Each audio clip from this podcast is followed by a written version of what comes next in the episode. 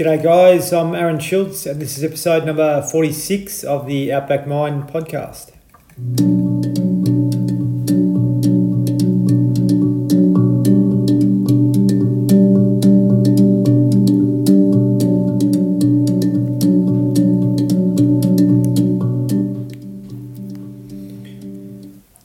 Do you think you could go 20 years without alcohol? Uh, a lot of us probably couldn't go 20 days. Um, it's a really interesting thing, uh, drinking and how it's sort of uh, embedded in, uh, in our lives and so forth. And a lot of us don't really know life any other way, uh, what it's like to, to go without it and um, what pos- uh, positives might come from actually going without it. So Today's guest is a gentleman by the name of Dean Beattie. Dean has just gone 20 years um, without alcohol. Now, I know Dean from uh, where I'm, I'm from, back in country Victoria, and um, Dean, yeah, pretty insp- inspiring young guy. He sort of uh, hit the bodybuilding scene quite early and uh, got himself pretty fit and looking good on the outside, um, but on the inside he was struggling um, with drinking and also drugs, um, and that sort of escalated until he was around 28 when he quit, and uh, he's now 48, and it's been 20 years since he's um, since he stopped drinking. So uh, I want to talk to him about that, you know, how that's sort of changed for him over the years and what, what he's learned from it. Uh, Dean's uh, pretty well known now in the uh, health and wellness scene in Victoria um, with regards to yoga and also doing some workplace wellbeing stuff and really passionate about men's health and also helping people that have got uh, issues with alcohol to be able to move off it. So I'm sure we're going to get a lot of uh, content from Dean today, which will be really helpful for people out there that are, you know, maybe looking at taking a break or making a change uh, in general to their lives. So uh, he's got lots of wisdom and knowledge around this stuff, and he mentors lots of people around the, the Melbourne area to be able to help them uh, overcome uh, poor lifestyle behaviours and change their lives. So I'm sure you'll uh, you'll enjoy our conversation. Please uh, support our, our primary partner, um, Green Nutritionals, who, who supply and and make um, profound green superfoods um, and their products they, they source them from all over the world so they get the best ingredients for what they do. Uh, and I really love their products. I, um, I've been using them uh, for a while and they've, they've had a profound effect on my uh, health as well. They give me lots, lots, lots more energy and also help me with my recovery with my fitness stuff. So I really encourage you to check them out. Their website is greennutritionals.com.au and we also get a bit of support from uh, B Primal Footwear Minimalist Footwear. If you'd like to check out their site, it's just the letter B, primal.com.au. Thanks so much for joining in. Looking forward to uh, getting Dean along and uh, hope you enjoy our conversation. Really, uh, really, really inspiring young guy. I'm sure you're going to get lots from this one. Dean Beattie, welcome to the Outback Mind podcast. Thanks, Aaron. Good to be here. It is, mate. It's such a, a pleasure to have you along. Um, you and I used to uh, knock about a little bit with more young fellas. Uh, I think we played cricket together for a while, but um, you know that was that was geez, thirty five years ago. That's a long time.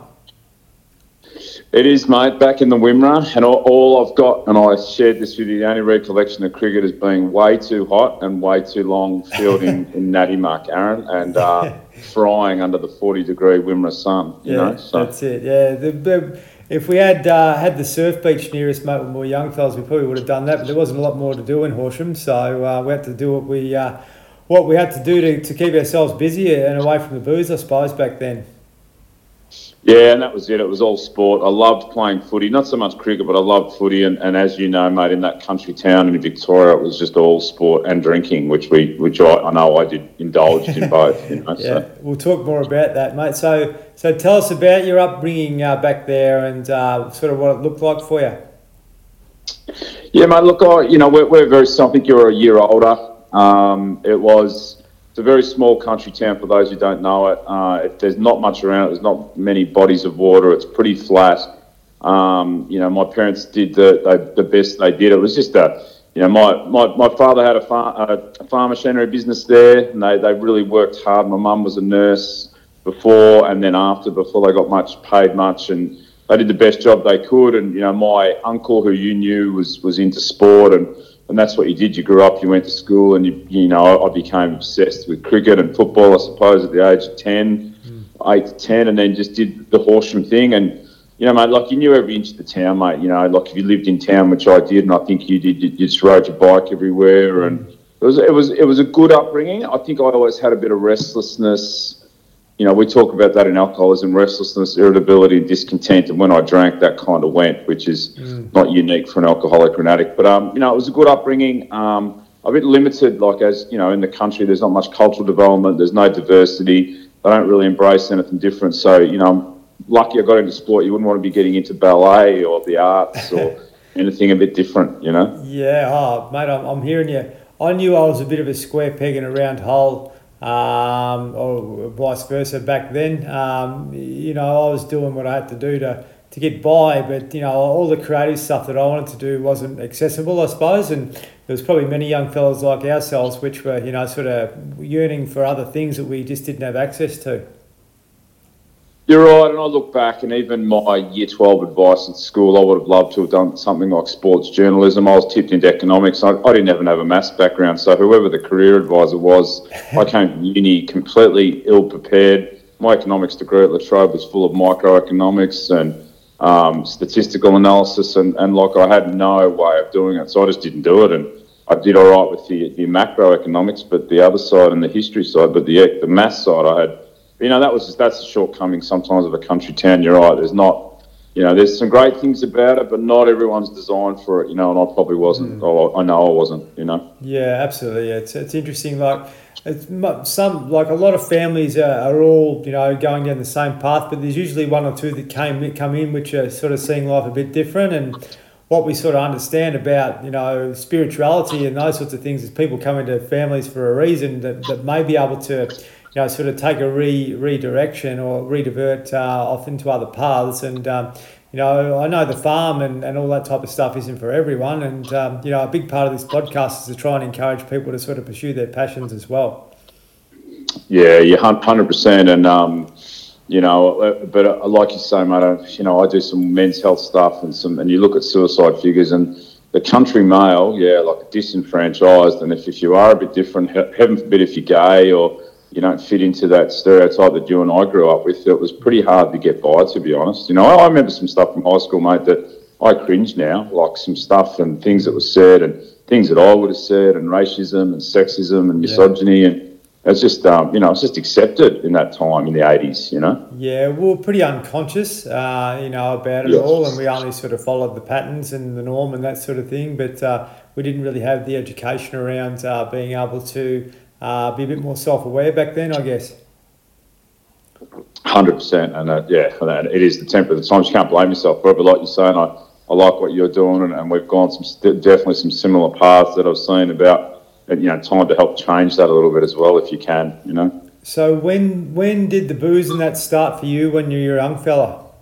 Yeah, well, mate, it's it's funny. Cause you know Horsham, like I, you know, as a 14 year old, my grandfather who was involved with Homers. The, the and I remember going to his 60th, I believe, it was my first drink, and it was like a um, we talk about it. I'm in 12 step recovery, and we talk about that in those meetings. That it was like a spiritual experience for me, like all the the angst and all the negativity and anxiety and all the stuff I felt about myself that we all know about as men and as people. It just disappeared. It melted away. I had a drink and I loved it. And mm. my first drink was a blackout. I drank excessively, and I woke. I threw up and I talked to a girl and I thought, well, you know, I woke up the next day, got put to bed, and I thought, you know, I was 13. When can I do that again? You know, and um, and then and that continued on. That was my pattern through the through the drinking time and Horsham blue light discos, which you knew, school socials, um, mm.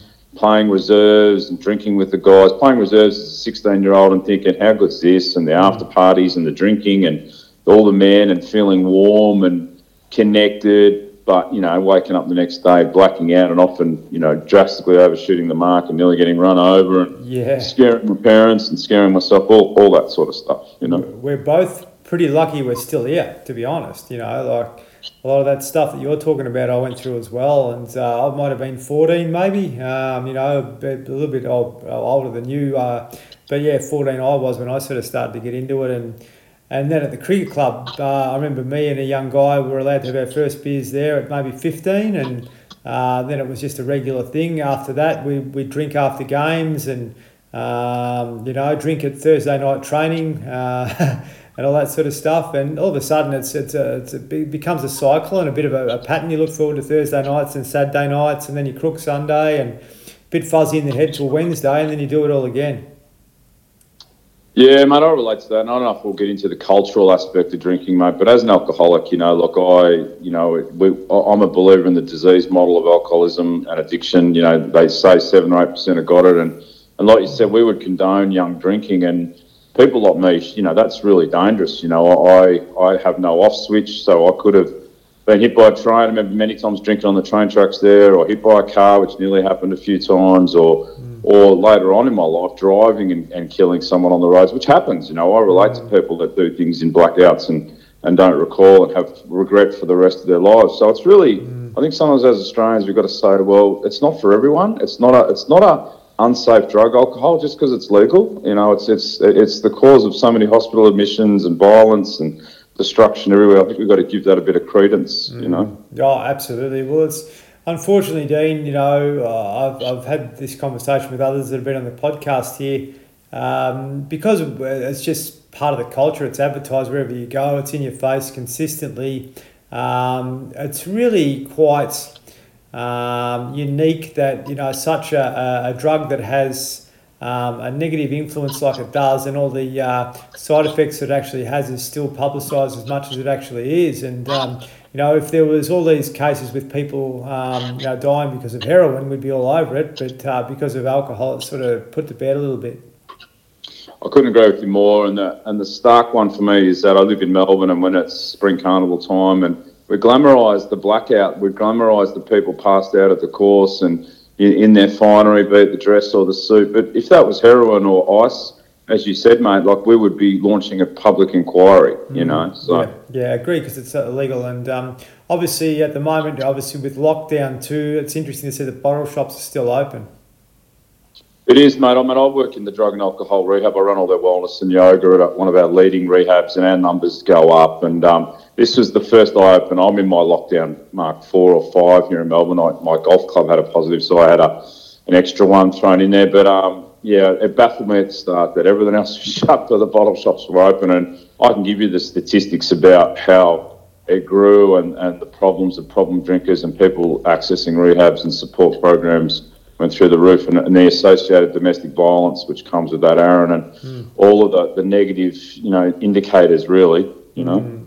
Yeah, mate. We'll, we'll, we'll just keep on this for a while before I talk a bit about you know your, how you changed and so forth. Sure. But, but with regards to to to, to booze, um, you know, I, I believe uh, it's been used as a tool to keep modern man pacified for a long time. Like to be able to sort of keep the lid on us, to be able to keep us controlled.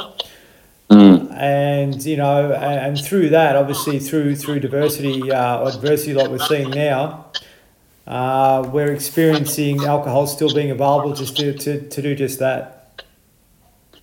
Mate, I agree with you. If you read, you know, Aldous Huxley, A, a Brave New World, he, he, talks of a drug called soma and sport. And I mean, I, you only have to look to the Australian culture that there's a lot, you know, and I'm a, my, my, my background is sociology, that's my degree. And, you know, there is, there is an argument that it's used to sedate the masses and, to keep the working class in their place. And, you know, could go into a whole different podcast about that. But yeah. I don't think there's little doubt that it is, if we have our alcohol and we have our sport, we tend to be um, pretty well settled and not look at deeper into what's happening and, you know, spiritually or politically or economically, etc.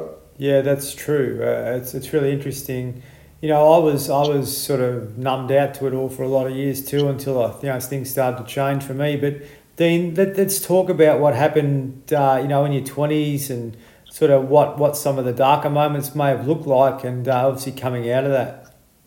Sure. So, look, the darker moments for me, alcohol was, you know, and I'm a believer in it, you know, that I'm an addict. So, addict, alcoholic, they're interchangeable. I, I never met a drug that I didn't like or try. So, everything from acid to heroin, I smoked heroin, a lot of ecstasy. I entered the party scene. I was an everyday dope smoker for five years between the ages of 23. I went down to uni and my mum and dad were paying for it up front and I blew all that money and all the lies and, and you know, I'd be ringing up for books or I had this and I'd be using that money, you know, for drugs and, and, I, and I've made amends as we do in our 12 step program for that. But, um, you know, my rock bottoms were numerous. My, my real my drinking and drugging accelerated between 24 and 28. I was in the club scene in Melbourne and I would quite comfortably go from, I was doing security, I was into bodybuilding, and I, I would comfortably go from a Friday night to a Sunday night using lots of ecstasy, cocaine, uh, binge drinking the whole time when I was out, and then trying to come down with whatever on Sunday, Valiums, dope, you know, whatever whatever was available. Really, sometimes I overshoot the mark many times, and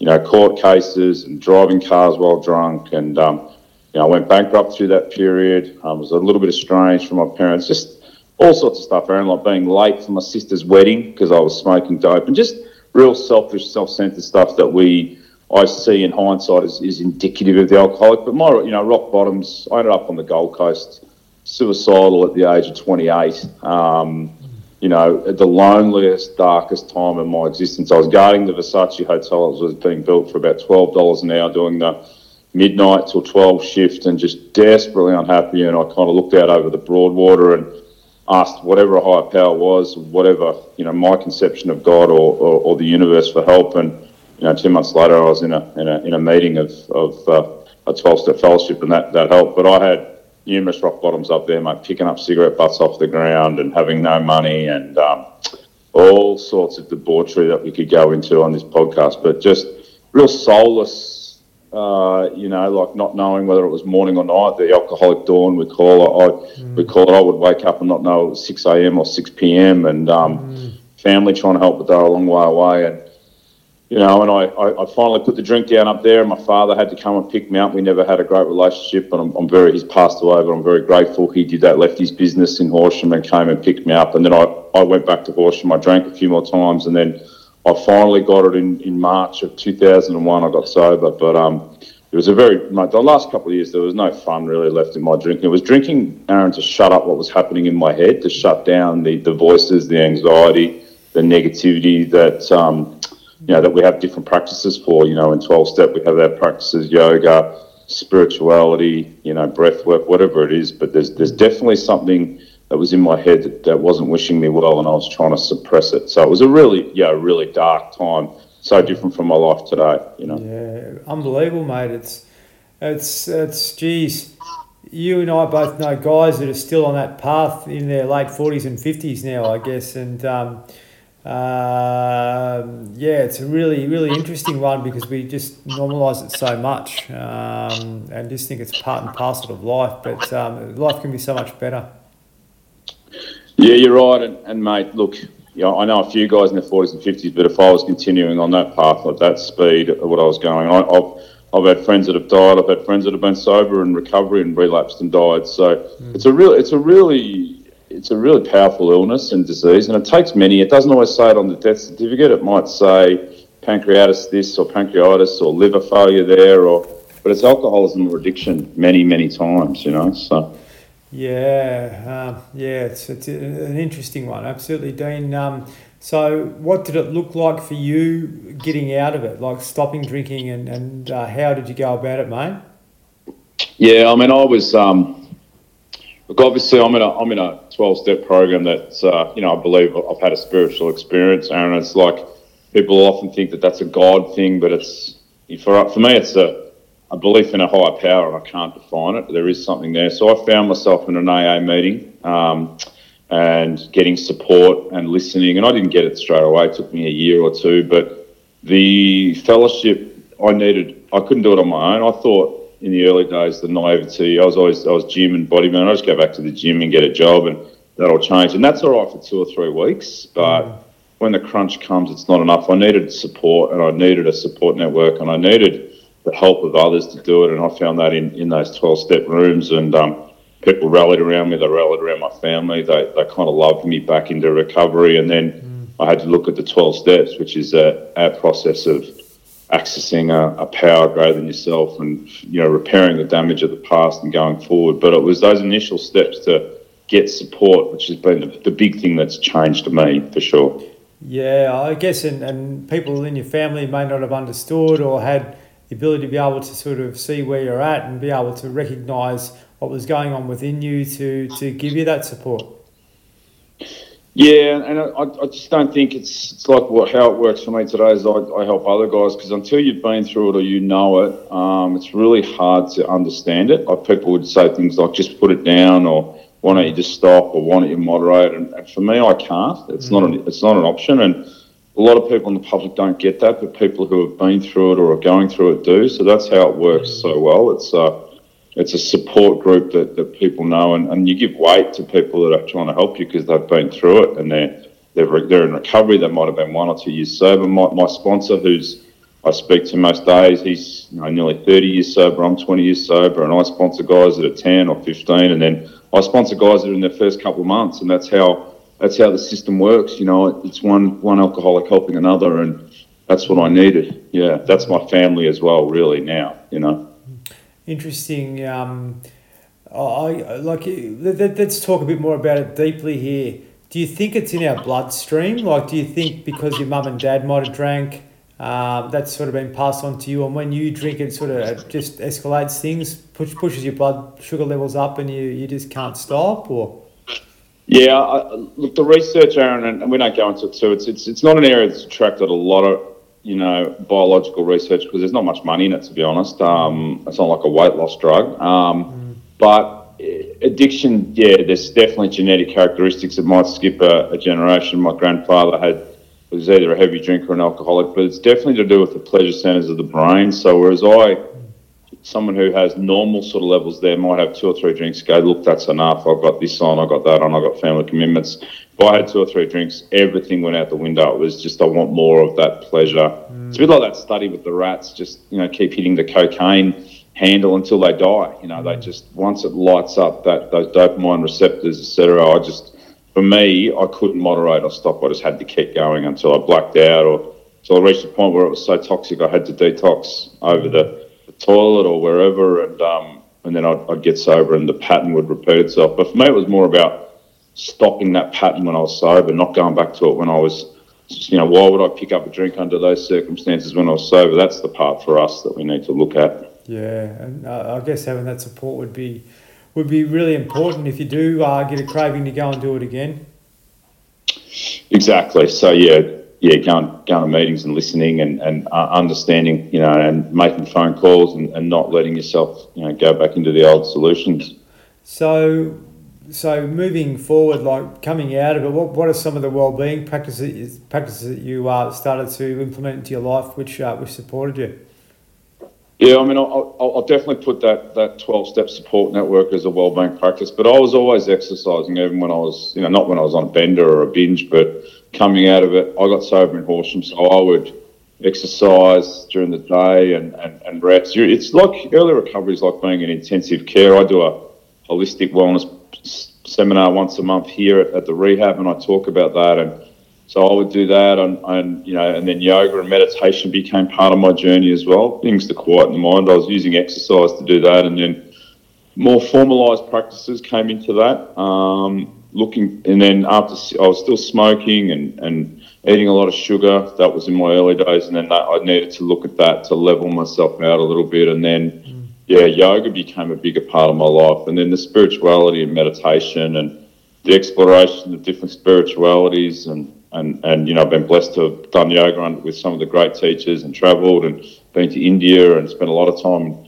in, Bali and practiced under some really great teachers, you know, pre COVID, obviously. So, mm. but they're, they're some of the things. But exercise, exercise was huge for me, I think, as well. Yeah, like anything to to give you connection, I suppose, by, by moving the body to, to reconnect and see what's going on under the skin.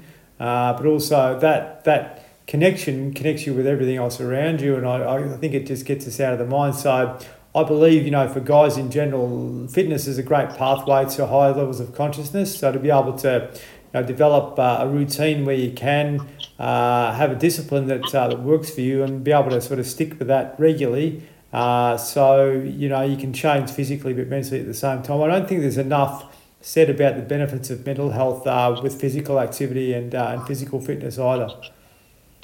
And I'm really passionate about that. That's the, I, I, work in that space now with, with what I do. And, and you're right. The, the only caveat, Aaron, you and I about this chat is that you can't exercise your way to mental health. And that's happened with many guys. I've sponsored many guys, I think they can get into bodybuilding or gym, and that that'll be the panacea. But mm. you've got to treat the mind as well. You've got to treat the body, mind, and spirit. You know, and so um, you know, just by looking good, it's not going to change it. But there is so many benefits from doing the body practices and exercise as well. So it's you just need you need some guidance and some support. I think. Yeah, agree, and, and certainly, like I've, I've observed lately, um, you know, I've worked with quite a few athletes over the years, and uh, you know, speaking to some athletes on the podcast here, obviously their performance is paramount, and that's what they focus on primarily. But at the same time, they'll hit the wall and they'll, they'll burn out, and then that'll that might lead to poor lifestyle behaviours and depression. But I just believe if you've got the ability to be able to uh, add some stillness practices into your life when you are, you know, quite busy physically,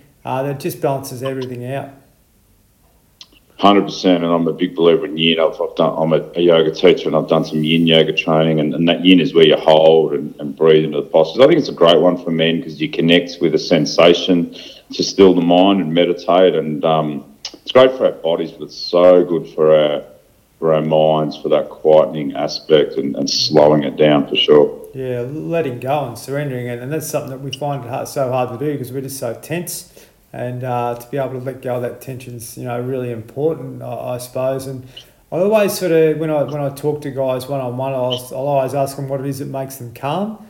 And the top three are having a beer, fishing, or uh, having sex. you know. So, so primarily, um, you know, I want to try and get people to have that sort of feeling of being connected um, without sort of having an intervention and yeah. Uh, and, and yeah. you know doing some yoga or doing something still is, is just a great way to do that and I say a lot on this podcast school really taught us to support the economy but never actually taught us how to uh, be still and, and connect with ourselves that's a really good point I, I yeah I mean I'm, I'm, you know the, the chase for the dollar and we're we're sold it, and particularly men. And I'm, I'm a member of men's group, and, and you know, a, a gentleman that is very wise, and he said it's nice to be part of a non-competitive men's thing, you know, because we, we just think we're, we're told it's not our fault. It's, it's that's the system. Is you got to achieve, you got to you know you got to crush this guy, and it's all very language of you know you got to smash it in the gym. It's very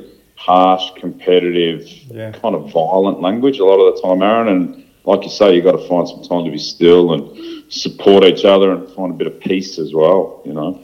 Yeah, for, for me, my journey, Dean, I sort of went into that competitive mode just to basically be successful or be seen as being successful, but underneath the compassionate side uh, for myself, and, and that was never really explored. And um, when I did push my body really hard, I, I found I got settled in the mind, and then the compassion would come out. But the comparison was also always there, always looking at others and comparing. But it's really a waste of time, you know, and, and the higher levels of consciousness will tell us that if we actually do those things like compassion and kindness and gratitude, with the simple things which we're, we're so distant from, uh, we sort of feel a bit weird doing because we're so competitive and comparative, um, that's really where he's talking more from the heart rather than the head, I guess, and the ego. Hundred percent, and mate, I, I, was a personal trainer in Armadale in, in, in, in Melbourne for eight, nine, ten years, and in, that's one of our richest suburbs. And I would train guys that were, weren't just millionaires; they were in the hundreds. And you know, I remember training this guy, property developer, and he was the most depressed man. That's why his family got me to do it, and mm. it just shows that you know. And if you look at wellness studies, and I, am doing some work in positive psych, once you get over about hundred thousand dollars, it doesn't really change your happiness. So we just chase and chase and chase and you can be as miserable driving the Ferrari as you can driving the uh, Torana, Aaron. Yeah, you know? oh, absolutely, mate. I I went to the top of the hill and come down again. I understand it, and uh, you know I always thought that uh, getting that extra, you know, 10, 15 grand uh, salary pay rise, and that sort of was. Was it, but it's only temporary, and then you keep just keep chasing again to try and you know fill a void. But uh, underneath that, that void isn't going to be filled unless you actually like um, drop that sort of uh, mentality because uh, you, you, you never you never get anywhere. You're always chasing, and uh, there's, there's just a uh, there's no finish line, unfortunately. You know. Yeah, hundred percent. So it's a tricky, uh, tricky thing, but that's what life, and they're the breadcrumbs, you know, that life puts out for us to be able to sort of chase them, and we don't sort of get uh, get too far. So it's a tricky one. But Dean, so so coming out of that, you've obviously done a lot in the in the well-being space. Um, you know, since then it's been twenty years since you you know you stopped drinking. Um, yeah. How's it sort of gone in five-year intervals for you? Like, when did you start in it, and how has it sort of progressed to where it is now? Yeah, it's a really good good question. So the first five years was early recovery is like being intensive care. I don't actually remember a lot of my early recovery because you come out really kind of shell shocked. And so I was working as a trainer.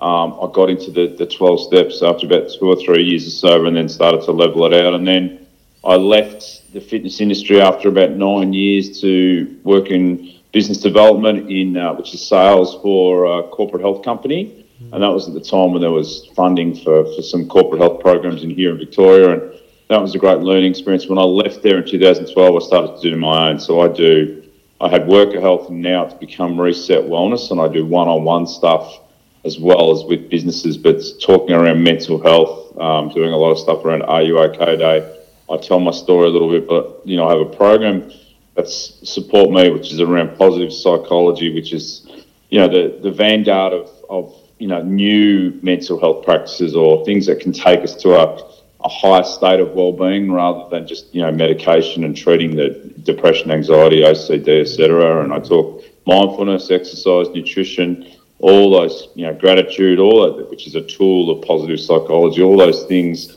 that can be used for interventions to make us lead a, a more happy and fulfilling life. So that's the stuff I'm passionate about, and the men's health stuff. So I do more men's health and I'm in yoga, Aaron, as you are, and, and I go on these amazing retreats, and it's all women. And you know, people men would jokingly say that's great, but it's sometimes you look around and think these these things are so great. I'm getting so much out of learning about eating the right foods and being on retreat and doing the asana. And how come more men aren't tapping into this beautiful resource and practice? You yeah, know? I agree. Well, it's interesting. This morning, uh, I had 50-50 in the class that I, I, I had here in Agnes, and. Uh, more guys are coming, and uh, it's so good to see. I'm getting phone calls from people saying, I want to give it a try. I'm nervous, I've never done it before. I said, I was like you once, and I understand. And, you know, I, I, it was very hard for me for the first uh, few times, but then I started to settle in and I haven't looked back. And there's one guy there today, um, you know, quite nervous, but I just supported him, and, and he come through and he, he felt tremendous at the end of it, you know. So it was a way for him to relax without drinking or, um, or doing something um, that was self destructive. And I guess I, I, sort of said to him, that's a positive way of feeling calm rather than a negative way of feeling calm. And he understood that. Yeah, that's that's a great way to great way to put it. And uh, and you know, I feel like that's like you. That's my role is to help men discover these tools. And yeah, like you know, you know, like you said before, you know, gambling, drinking, drugging, sex, you know, we've got all these really instant gratification ways, but they don't lead to any long lasting feeling. It's very transient and then we chase them again. And, and for someone who's addictive, I've had issues in all mm. those areas, you know, and you can swap an easily addiction for the other one or binge eating at home or I can, I can, I can, you know, I can zone out with excessive sport watching. You know, I'm a massive golf and footy fan, but you know, I've got a, you know, anything that sort of disconnects me or takes me away from that spirit is, I've got to look at it quite carefully. Yeah, well said. It's interesting, Dean. Um, you've just got to watch a game of football and, uh, and or cricket or whatever it may be. You're getting the influences like gambling, drinking, bad eating yeah. uh, thrown at you. So if you're someone with an addiction, it's very hard to actually be in that uh, in that environment. Yeah, you're right. Yeah, and I saw some of that work you used to do previously Aaron, and you're right. It, it's insidious how we sort of package them all together with something that should be really positive. positive and um, you know the sporting world is great if, if used properly but we, we do put a lot of negative messages through it don't we you know yeah well it sort of gets back to what we said before about trying to keep people um, pacified uh, you know the working class um, pacified and that's that's pretty much the agenda behind it um, at the end of the day and I just think having conversations like we're having now will help people be a bit more conscious of that, uh, to be able to be more aware and just sort of think, well, shit, you know, I want to watch my team play, but all I'm getting told is to gamble and and eat rubbish and uh, and, and have a beer, you know, which is which is okay, but uh, if you're getting bombarded with it all the time, when you do feel a little bit down or flat or unconscious or unself-aware, then they're the behaviours that will um, will take you down that funnel that's uh, sometimes hard to get out of. Yeah, and you're right. And if you look at you know where the majority of fast food restaurants and and you know junk food outlets are, and they're not in Toorak or Armadale or Melbourne. They're all in the outer you know lower socio-economic areas, which just totally validates that argument. You know, so mm. yeah. Interesting. What was available when you were back in Horsham, mate? What what were the uh, what were the fast food options back there then?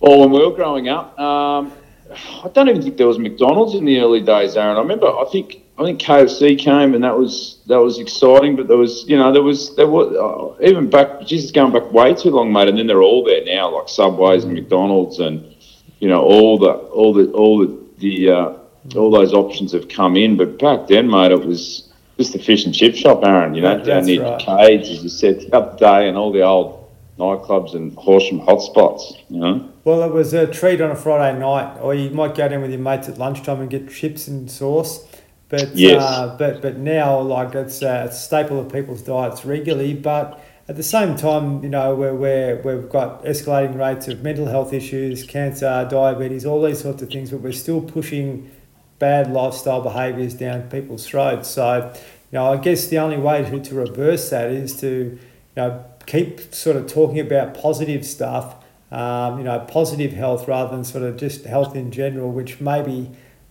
sort of reinforced through the, the, the current models and systems. But uh, I guess at the end of the day, there's better ways to live. And if you can make changes in your life which actually help your physical and mental well-being and you'll start to become a bit more conscious and you know be aware of things that you may not have seen or, or experienced before and that's that's the great thing about living to our potential and our capacity because we're sort of we're, we're sort of pushed the other way unfortunately they don't want us to uh, to reach our potential i guess yeah, you're right, and and that's yeah, you know, that's the message that you know I think we try to get out there is that there's you know it is a it's got to be a, a, total approach. Nutrition can impact on your mental health. Lack of exercise definitely impacts on it.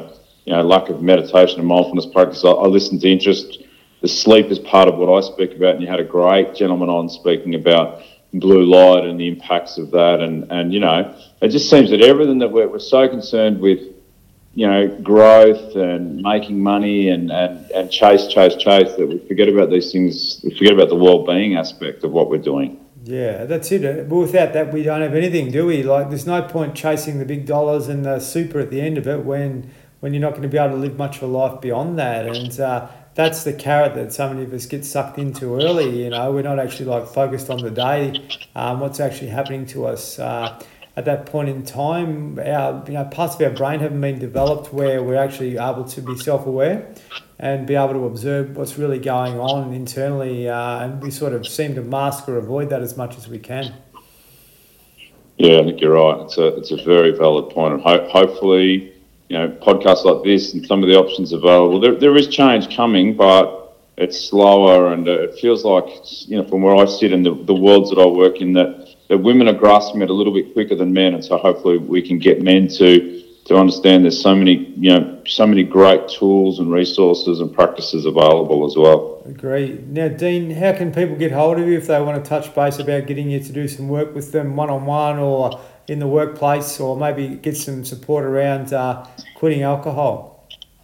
Yeah, and I'm, I'm always happy to chat to anyone. That's how it works. Like I said before, anyone who wants to chat or uh, you know is, is wants some more questions about the 12 steps or even my story. So uh, it's resetwellness.com.au. So reset wellness, it's all one word.com.au, and that's we're just in the process of finishing that website as well, but um, that'll be up in the next couple of weeks. So have a look. It'll have the individual stuff that we do, and also the corporate and schools, etc.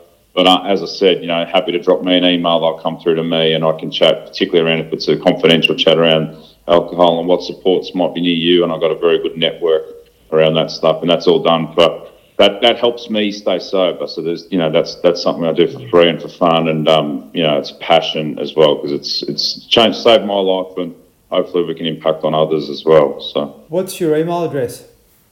My email for that is info at resetwellness.com.au or dean at resetwellness.com.au. They're up and running now, so that, that'll all come through to me. So that's a very good point. That's the best way to get hold of me now, and then the website will be live in the next week or two. But happy for anyone to to do those again. So again, that's info or dean at resetwellness.com.au. Good stuff, mate. I, I never realised you were doing this, and I'm so grateful to see that you're doing your own thing and being able to you know get out there and um, have the autonomy to do uh, Dean's way rather than sort of working under a corporate umbrella, which you may not be aligned with. So well done, mate.